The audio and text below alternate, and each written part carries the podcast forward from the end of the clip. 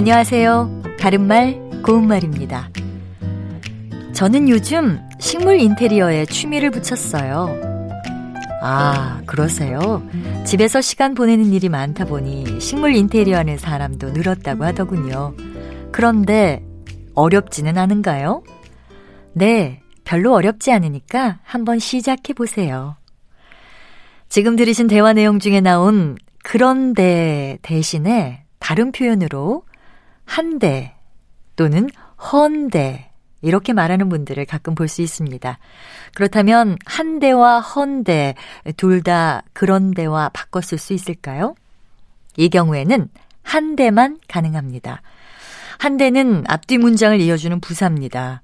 앞서 말씀드린 예문에서는 뒤 내용을 앞 내용과 관련시키면서 다른 방향으로 이끌어 나갈 때 쓰였죠. 예를 들면 우리 다음 주에 모이기로 하자. 한데 장소는 어디로 정할까?